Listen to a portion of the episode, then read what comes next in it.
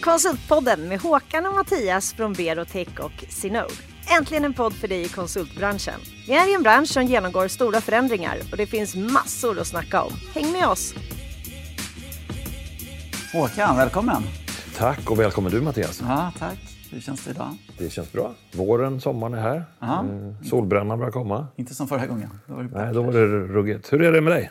Det är bra. Vad Ehm, händer? Ja, men det, vi, vi är ju i sommarhusträsket. Ja, Jag ska, jag ska inte dra en lång, lång historia, men, eh, eller det är en lång historia. Men jag kan dra den väldigt kort. Ja, Vi hade- gör det, gör det. Första huset vi bjöd på eh, ringde mäklaren och sa att vi hade vunnit. Ja. Fem minuter senare kom ett nytt bud. shit. Så den la vi ner. Andra huset, eh, då var det bara vi i budgivningen i, i två dygn. Sen kom den till, sen blev det budgivning och sen så la vi ner. Tredje huset som vi håller på med just nu Ja. Eh, är lite speciellt. Vi har inte fått komma in och titta på det för det är uthyrt till en, en höggravid par som är lite corona, coronafobi sådär. Men vi har varit inne på fastigheten och eh, gillar huset väldigt mycket och eh, kom till slut eh, ja, om, om ett pris till, till köparen och skulle få flytta in här i juli. Eh, vi skrev på söndags. Ja. Grattis. Men, i, eh, Men, men säljaren skrev inte på. Han var borta, sa han. Eh, kommer tillbaka på måndagen och säger att han inte får bort hyresgästen som vägrar flytta på sig. Och de har inget bra avtal, vilket vi... Bra passande bra kanske. koll på upphandlingar och försäljningar. Ja, Ja, ja. Så att, eh, där sitter vi nu. Så att vi, vi kanske får flytta in i september. Vi har eh, någon, någon liten förhandlingar på någon prisreduktion. Aj, aj, aj. Eller så blir det någonting annat. Så vi får se. Vi får se om det ringer i din telefon under poddinspelningen då, om du är tvungen att ta ett Ja, mäklarsamtal. Jag har stängt av det. Ja, men jag håller tummarna. Ja. Det är klart. Ja, det, är, det är psykologiskt jobbigt med, med hus. Så är det. Ja. Men vem, det ska har vi vi, inte- vem har vi som gäst idag då, Ja, Mattias? och vi har Anna Lönneberg som... eh, Vi ska prata om upphandlingar och avtal. Och du är ju faktiskt, håller också på med lite hus just nu. Ja, Lägenheter, förlåt. lägenhet faktiskt. Lägenheter, ja. förlåt. Ska flytta in till stan. Ska Ja. vi kolla på lägenheten. Är det samma, samma Ja, kaos? alltså vi, precis, vi har försökt en gång förut, gick inte. Så jag vet precis den här stressen om man hoppas liksom att nu går det. Men det, man, man, ja, så blir alltså, det man, man drömmer sig in, man, Ja, man man placerar, möblerar det här ska jag fixa och- till, ja. ska Man jag har göra. flyttat Ja. in. då. Man Där flyttar in, man sover, man sover inte på Precis. nätterna. Så vi är lite luttrade sådär, så nu försöker vi igen. Så får vi se. Vi säljer först, så får vi se vad som händer. Ja, men härligt. Men varmt välkommen. Ja, men tack. Och vi, Tack vi ska prata om, sagt om offentlig upphandling och upphandlingar och så vidare. Du, för du är upphandlingsexpert. Ja, kan man säga. Kan man ja. säga, och- En av mina titlar. Och du är konsult. roller. Jag är konsult. Så vi kanske börjar, börjar där. Hur, Mm. För du har växlat lite mellan konsult och varit anställd och sådär. Hur, hur, Eh, hur kom du in i alltså, konsultbranschen? ja, jag har varit konsult och anställd i omgångar under hela, egentligen. hela den tid som jag jobbar med offentlig upphandling. Så har, har jag liksom gjort så. Haft en sån kombo som jag tyckte var ganska fruktbar åt båda håll. Jag har jobbat i, inom staten eh, och tycker det är jättespännande och man sitter liksom i, i det eh, hjulet. Liksom. Men sen så efter ett tag så känner jag nej, nu måste jag, nej, jag måste gå ut i konsultlivet. Och så, så blir jag konsult ett tag och så tycker jag att det är jättehärligt att vara konsult och tycker det är jättekul. Så, blir, så började det springa lite fort. Liksom. Då kände jag nej, men det där att jobba i staten det är ju faktiskt himla härligt och lite lugnt. Sådär, och man är liksom i ett större sammanhang och, sådär, och med större visioner. och lite sådär. Så då går jag tillbaka. Så det har varit så faktiskt fram och tillbaka. Men det som är skillnaden nu det är att jag har blivit min egen nu. Då. Grattis. Wow. Ja. Hur känns det att komma ut på den där ljusa sidan? Eller mörka? Vi vet inte. ja, alltså jättekul. Ja. Jätteroligt. Verkligen. Nytt kapitel. Ja, det är verkligen ett, ett nytt steg och nytt Fast ändå ganska lika liksom, eftersom jag har varit konsult och jag har varit ute i uppdrag. Och hela den biten är jag ganska van vid. Vad- Vad gillar du med Men konsult? där- Alltså eh, friheten, som många säger. Sådär, det, det, alltså, det är en frihet att vara konsult. Och man kan lägga upp sig, även om man är anställd konsult så har man en viss frihet att lägga upp sitt arbetsliv lite som man vill. Man kan sitta och jobba på olika ställen. Man kan sitta hemma och man kan sitta på, hos kunden eller man kan sitta ute på en restaurang någonstans eller ute på ett landställe eller i båten. Eller, ja, sådär. Så det tycker jag, ja, men det är väl det härligaste med att vara konsult. Vad var det som fick dig att gå in i den här liksom, delen som handlar om förhandlingar, upphandlingar och offentliga? Eh, Vad var det som lite triggade? bananskal var det nog. Jag är ju jurist i botten och Ja. nischade mig på eh, internationell, internationell rätt och internationell handelsrätt och eh, sjörätt, transporträtt. Eh, så det tyckte jag var min nisch och började med det på ett japanskt handelshus. Jobbade med trading, internationell trading, både köp och sälj Ja, ja. på samma gång. Eh, och gjorde det under ett antal år. Men sen så insåg jag men jag, jag kan ju ingenting om svensk. Hur går det till i Sverige? Liksom? Hur, gör man, hur, hur gör man affärer på svenska? Så då sökte jag till Svenska Bostäder som sökte en jurist, en avtalsjurist. Eh, och lite upphandlingsjurist, men det var lite nytt då. Man liksom var, var inte så explicit med det. Men sen när man började då, eller när jag började där, då var det ju offentlig upphandling som jag var tvungen att sätta mig in i. Så sen dess är det... Sen ja, dess är det- Men så lite fast. bananskal, typ. Ja. Ja. men det är faktiskt jättespännande område. Det är komplext. Vad är det som Eh, triggar dig? Vad är det som gör att det är väldigt kul att gå till det uppdraget? Vad är det? Eh, offentlig upphandling eller uppdrag överhuvudtaget. ja, ja, upphandling. Um, nog att det är så komplext eh, och att det finns så stora möjligheter att göra någonting bra. Faktiskt. För att det, är, det finns så många utmaningar, det finns så många fällor. Ehm, och sen är det ett område som utvecklas jättemycket fortfarande, hela tiden. Det kommer nya rättsfall och kommer nya metoder, det kommer nya konsulter som uppstickare som har nya idéer. Så det är ett väldigt dynamiskt område. Och sen de här dis disruptive, det blir så mycket förändringar i affärsmodeller och sättet att ta betalt och sälja och paketera. Kommer vi uppe på det där också? Ja, så är det Som, säkert som också. du måste vara en fena på att fatta, gissar jag.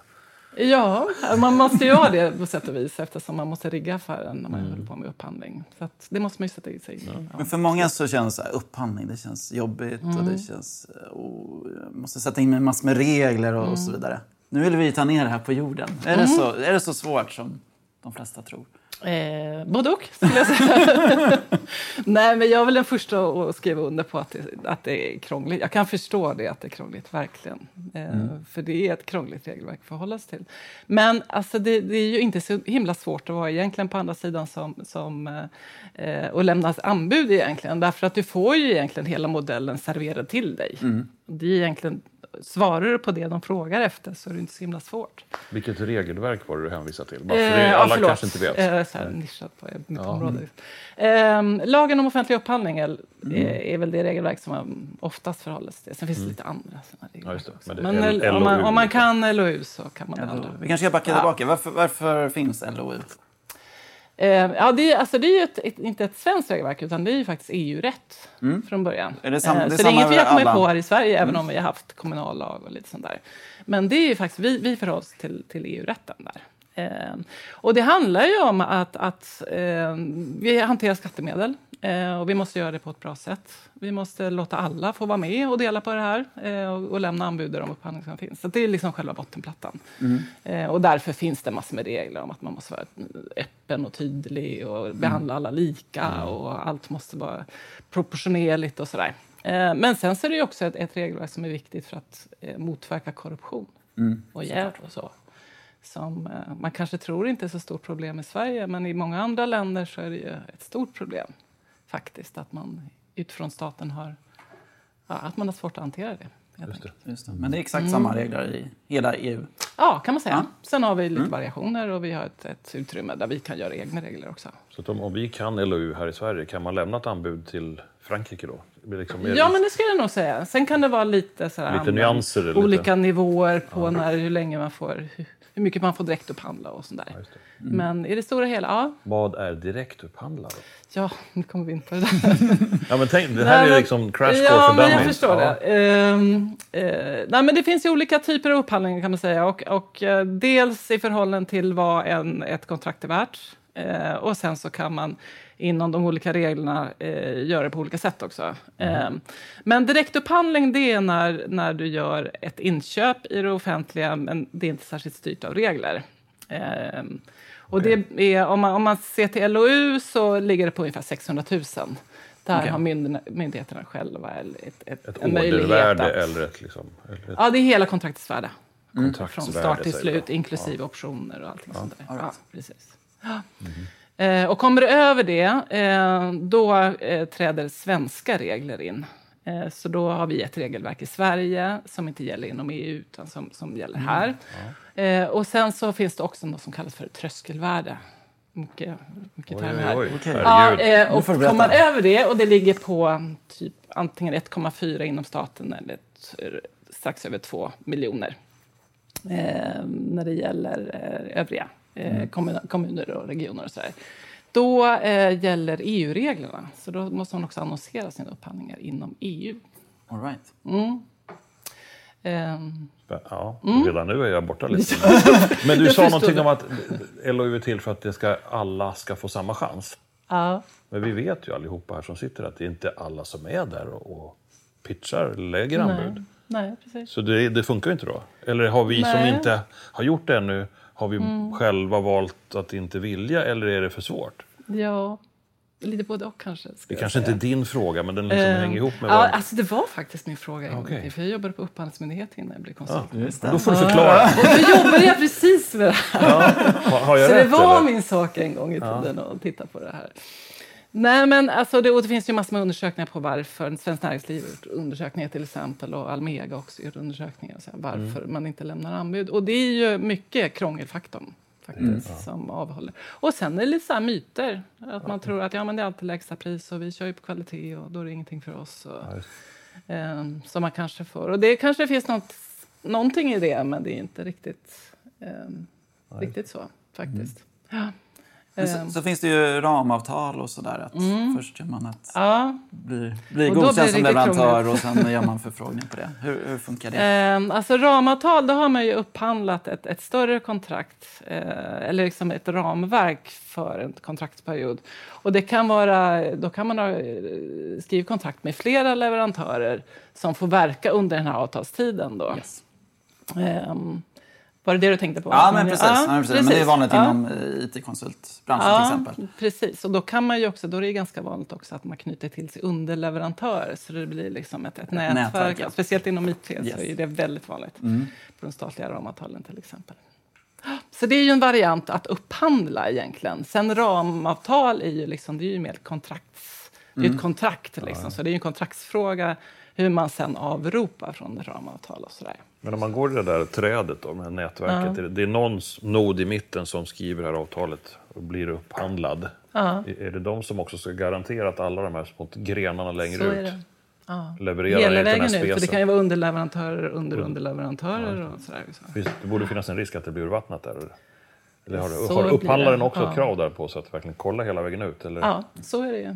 Eh, och särskilt nu med nya regler om personuppgifter, GDPR. Just och det, allt sånt. Då måste man ju ha koll på alla aktörer där ute. Men det brukar ofta vara så, eller det brukar nästan alltid vara så också, att man godkänner underleverantörer. Man måste Och spesa dem. man- Underleverantörer. Ja, Ja. Man måste spesa dem oftast. Ja, innan. man spesar dem ofta i upphandlingen Mm. och sen så kan man också ofta tillföra un- underleverantörer också, men att de ska godkännas av Okej. myndigheten då, Just för att få vara med. Får jag dra en tråd till? Jag tänker på det här med den här krångelfaktorn du pratade om. Ja. Vad ser du för risker med att flera från det privata näringslivet upplever det här krångelfaktorn och då inte med? Vad, Jätterisk, för det är jättetråkigt. vad händer då? För det är liksom hela tanken med att det här ska vara öppet och alla ska kunna få, ta, få en del av, av kakan.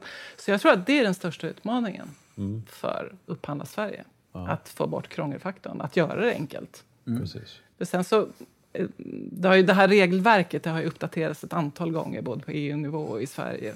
Och varje, varenda gång så säger man att ah, men nu ska vi förenkla, det vill säga förenklingsutredningen och så här. Och så kommer det. Och så, så blir det, ah, men vänta, det blir ju ännu krångligare. Varför blir det så här då? Och det kan man ju förstå som jurist, för det här är krångligt liksom, hur man ska få till alla regler och sådär. Men det, alltså, det verkar ju vara svårt, så att jag undrar om man kommer komma till det där att det är faktiskt enkelt. Vad är det för kompetens som behövs då för att det ska bli så?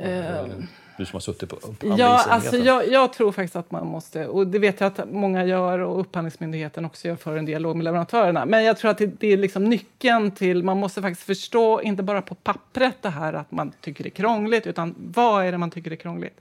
Och varför tycker man det är krångligt? Och sen också för, försöka fundera på, ja men vad är det man behöver göra då, faktiskt på riktigt? Och hur långt kan vi sträcka det? Så man behöver sitta, inte bara jurister, utan man behöver sitta praktisk, praktiska upphandlare, leverantörer, kanske branschorganisationer och ha liksom det. faktisk dialog. Och det där försökte vi oss på lite grann, men alltså, det är svårt. Det är jättesvårt. får jobba med ni- marknadsföring ni är där. på G i ja. Ja, spännande. Men jag tror man behöver fortsätta den dialogen och inte lägga ner den. Liksom. Ja. Men om jag vill lite, Mm. vara lite så här praktiskt då. Om jag är en, ett konsultbolag och vill börja svara på offentliga upphandlingar. Hur, var hittar jag informationen? Hur, hur Mm. Ja, men det, jag? det är ju bra med upphandling, för det är ju faktiskt så att man, man måste annonsera upphandlingar som jag sa. Ja. På, en nivå, på första nivån i Sverige och på andra nivån i EU. Så att de är ju öppna och offentliga. Och det finns ju såna databaser där man annonserar sina upphandlingar, där alla upphandlingar ligger över gräns för direktupphandlingen. Mm. Eh, som man kan titta på. Och de flesta myndigheter de lägger faktiskt ut sina upphandlingar också på sin hemsida. Okay. Så är man intresserad så kan man faktiskt gå in och titta på, på respektive myndighets hemsida. Ofta har de också en länk till de här databaserna där upphandlingen ligger. Så att, eh, det är inte ett problem. Nej, Nej. Ja, jag tror att det är. Visste du att det fanns en databas för sånt där? Ja, det, finns flera. Ja, det finns flera. Ja, flera till och med. Ja, precis. För i Sverige så finns flera. inom EU så är det vanligast egentligen att man har... Vad heter, hur ser den här, en kan du säga någon databas? Vad heter Var ska jag söka? Um, det finns en som heter Elvisma Opic har en, en Tensign. Okay. Um, det finns en som heter Kommers. Det finns en som heter E-avrop. Ehm, men de där är listade. Upphandlingsmyndigheten har på deras hemsida så har de listat alla sådana här. Ja. Men du sa någonting om att så länge det är över gränsen för direktupphandling. Ja. Om det är under gränsen, då, hur kommer vi åt de uppdragen? Eh, ja, eh, och där är det faktiskt ganska vanligt också att, att kommuner, regioner eller statliga myndigheter också lägger upp det på sina hemsidor. Så mm. där ligger de faktiskt ofta.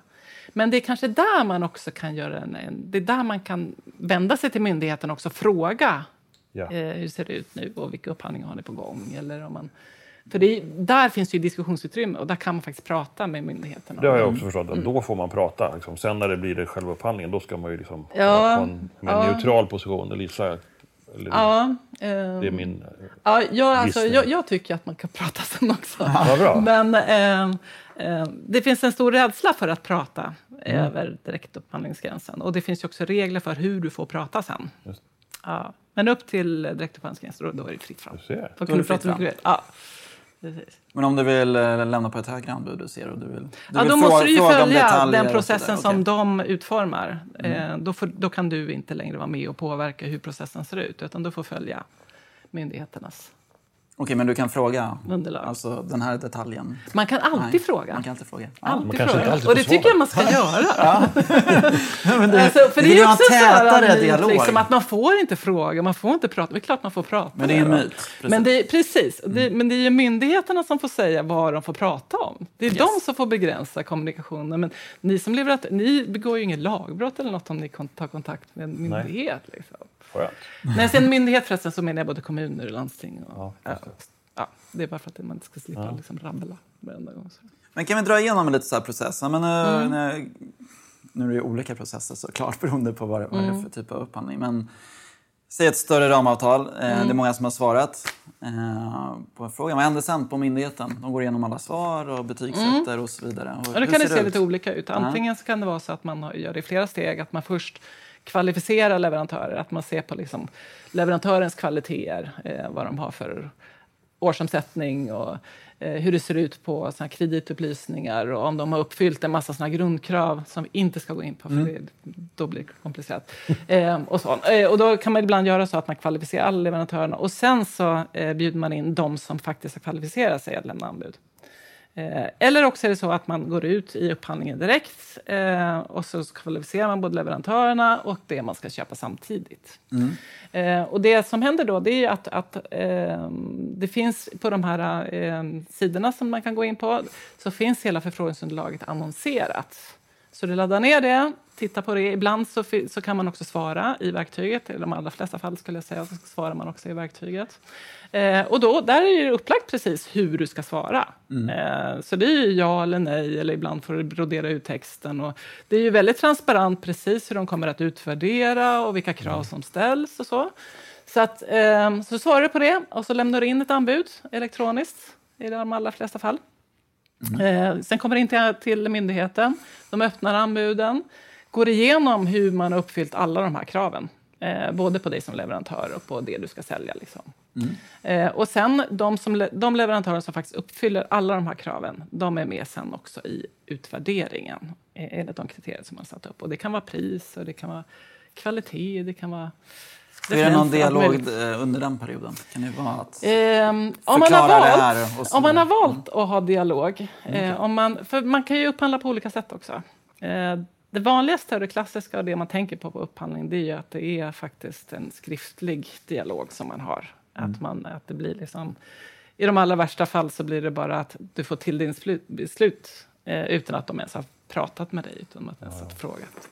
Eh, men sen ska man ju välja att göra ett förhandlat förfarande till exempel, eller en konkurrenspräglad dialog. Och då kan du föra in dialogen under upphandlingen. Mm. Men du måste välja det aktivt.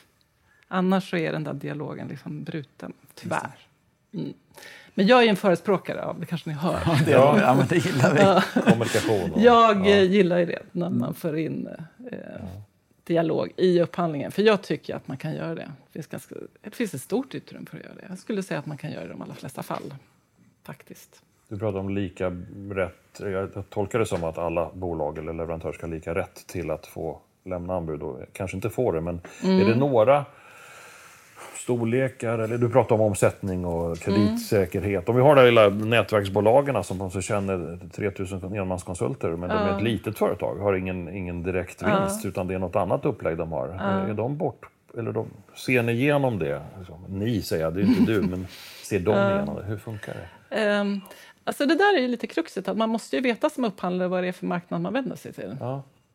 Och förstår man inte att det finns den typen av aktörer, som är lite spindeln i nätet, som inte har någon egen omsättning. Sådär. Då är det, kan det vara så att man, man utesluter dem. Men är man, vet man om att det finns den typen av aktörer så kan man Det finns inget som säger att, att du måste ställa krav på att de har en hög kreditvärdighet till exempel. Utan det är såna, det ligger inom ramen för det som du själv som upphandlare kan utforma. Språk, att alla kan svenska eller pratar svenska? Ja, sådana krav kan det också finnas. Eh, ganska ofta också, eller att anbud ska vara på svenska helt och hållet. Och mm. Du får inte ha några engelska bilagor, så det är utesluten på att du har en engelsk bilaga mm. kanske, eller ett engelskt CV eller någonting sånt. Eh, nej, men så att en, en, utmaning för de flesta upphandlare, och det känner jag också när jag är på konsultuppdrag, det, det är ju faktiskt verkligen förstå den marknad som du vänder dig till. Mm. Eh, att göra eh, ett förarbete så att du fattar vilka aktörer som är där, hur stora är de, hur jobbar de, hur prissätter de? Um, hur ser konkurrensen ut? Hur ser prisbilden ut? Mm. Mm. Men det, mm. alltså det är det som är det som är annorlunda med offentlig upphandling. Att det blir en affär som görs upp innan på något sätt. Ja. Ja. I det privata så är man ju van, då ses man. Man, har, man bildar sin uppfattning om ungefär vad man behöver. Eh, men sen tar man ju in leverantörernas kunskap för att förstå vad det är man behöver på något sätt. Det blir en dialog och sen så till slut så hittar man någon som man liksom, mm. som har allt det där som man behöver. Och så tecknar man avtal. Men här blir det liksom ett ens, ensidigt, det börjar ensidigt åtminstone. Att du, liksom tar, du måste själv göra upp hela affären, inklusive alla avtalsvillkor och mm. inklusive mm. hur det ska se ut i alla dessa år framöver. Mm. Eh, och det är ju en, en stor utmaning mm. för upphandlare. Vad händer då? Vad är, vad är utmaningen? Den förstår men vad får det för konsekvenser? Eh, att det tar tid? Alltså, eller? ska jag vara ärlig så är det ju faktiskt nästan helt omöjligt att förutse en affär i fyra år framåt. Mm. Ja. Tycker jag. Så, ja. Um, ja, så jag tycker att det är jätteviktigt att, att jobba med optioner, kunna försöka förutse liksom att, ja, hur mycket kan jag veta, hur mycket kan jag inte veta. Och så får du labba lite med det där området som du inte kan veta och täcka upp det så att det, blir, ja, precis, så att det blir hållbart i längden. Men om man tar Mattias fråga, det här, den här processstegen. Nu har vi lämnat in det här anbudet och ni har kollat oss, mm. mig och Mattias. Vi har lämnat mm. in en offert. Mm. Och sen så fick vi höra att vi fick vara med i en förhandling och sen så kanske vi till och med fick uppdraget. Mm. Vad händer sen? Sen behöver vi jobba, ehm, gissar jag. Ja, alltså ja. först så brukar man fatta ett tilldelningsbeslut, heter det. Och så skickar man ut det till alla leverantörer. Och sen måste man vänta tio dagar med att teckna avtal. Och under den perioden så får man överpröva beslutet. Om man inte är nöjd med Om man, man, inte man nöjd. tycker att det här har blivit något orättvist. Ja, precis. Alltså, du har ju möjligheten att överpröva upphandlingen, mm. det formella. Liksom. Men jag skulle nog rekommendera att alltid prata med dem, med myndigheten. Eh, att fråga dem liksom, varför blev det så här? Jag förstår inte. Mm. Hur kunde ni bedöma mig så när ni bedömde dem, bedömde dem så? Eh, jag fattar inte, berätta. Eh, mm och liksom försöka förstå vad som har hänt och om det, finns någon, om det faktiskt finns en grund för överprövning eller om de faktiskt har fattat rätt beslut, om ni fattar det. Mm. Så jag tycker alltid att man ska börja där. För många myndigheter ju faktiskt, om de märker att nej men vänta, det är något, vi har inte riktigt gjort det här som vi ska, då drar de tillbaka tilldelningsbeslutet och så, så ser de över.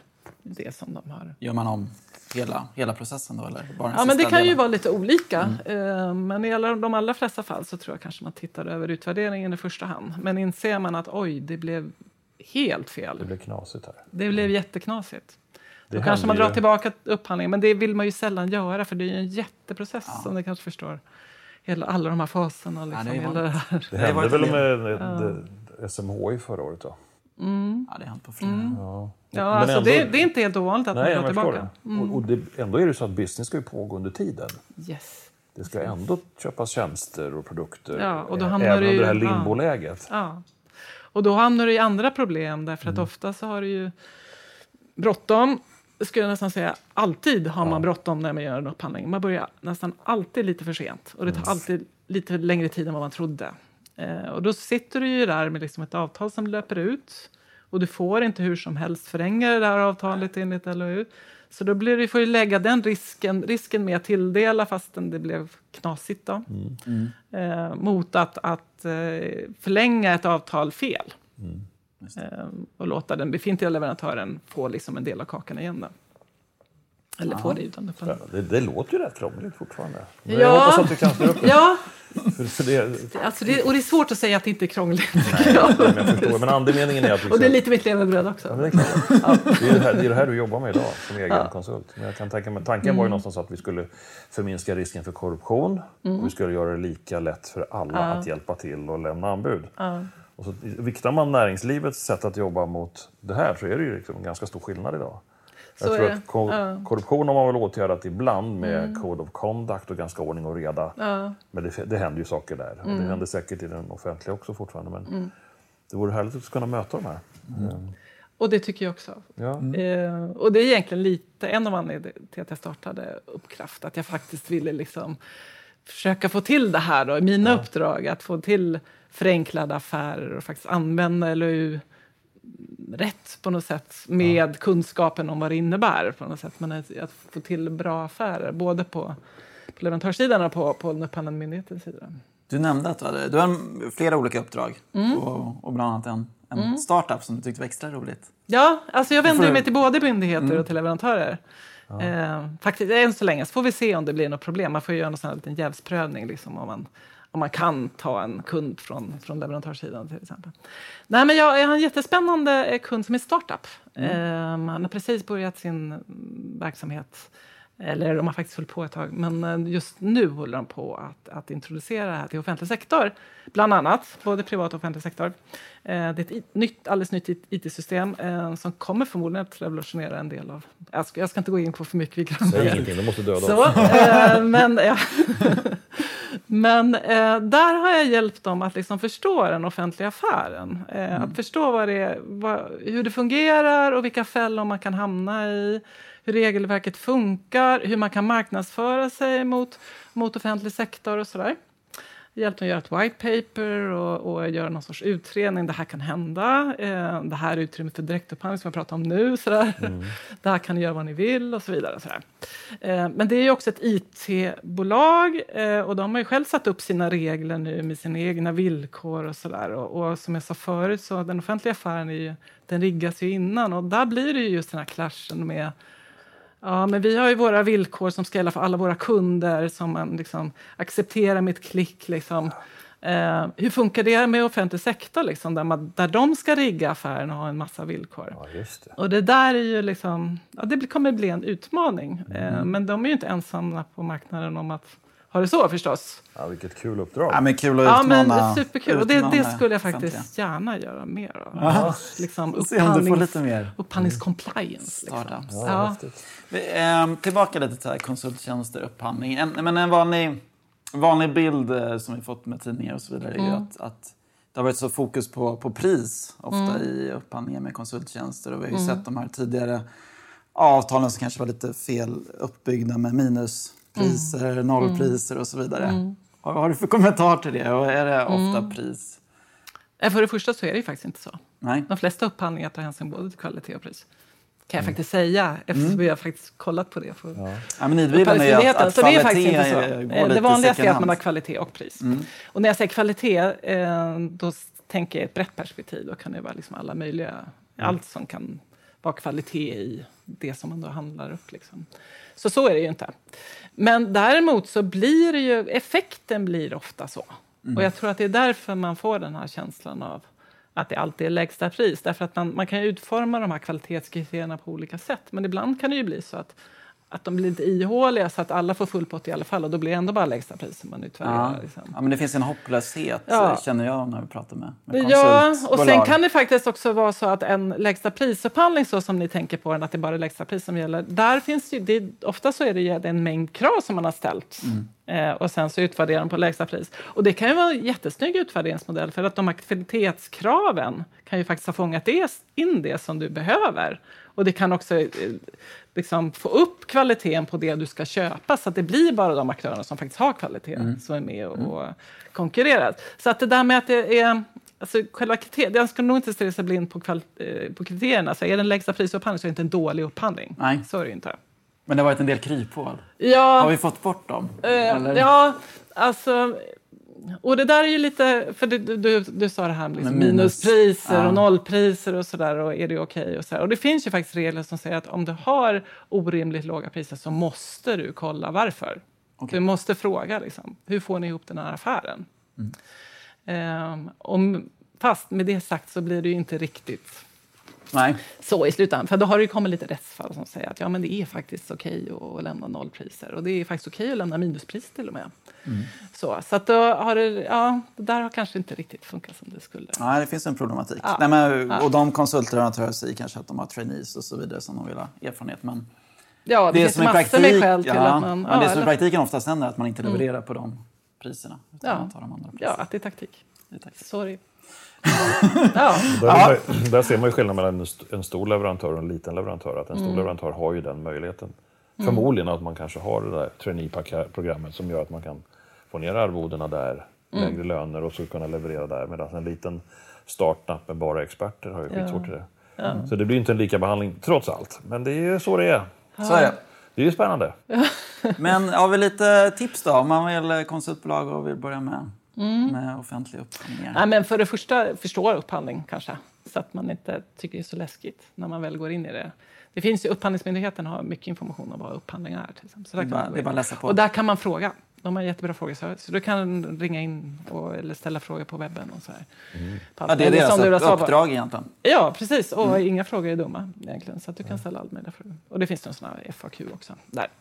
Ehm, så det kan man göra. Sätta sig in i upphandling. Ehm, men sen när du väl hoppar in i en upphandling så är det egentligen bara att ta ut och köra och se till att du svarar på alla de här kraven. Men där kan det vara bra att förstå hur en upphandling är uppbyggd. Så att innan du väl går in i det så kan det vara bra att titta på de upphandlingar som ligger ute och förstå vilken typ av krav som de ungefär ställer i eran bransch.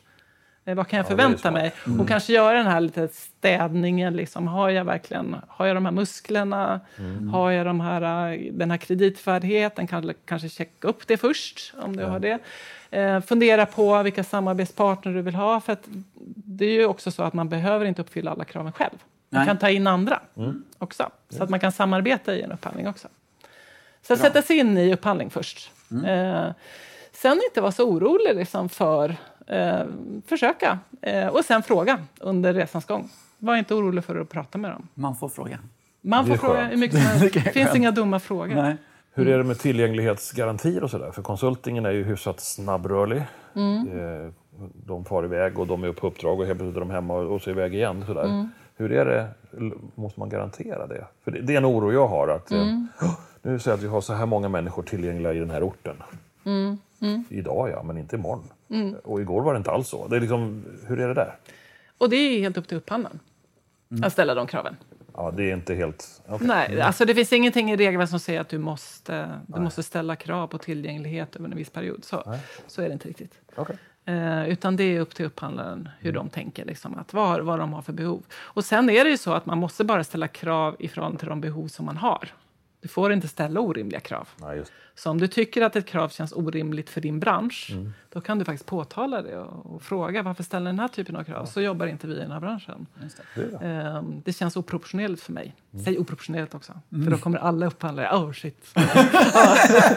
nu bryter vi mot Det var ett tips proportionalitet också. på sidan. Proportionellt. Nu kommer det många bra. Men, men ibland finns det upphandlingar när man har en, en volym som man måste leverera på. Ja. Eller hur? I konsulttjänster. Ja, Ja, ja. då är det, då är det ett krav.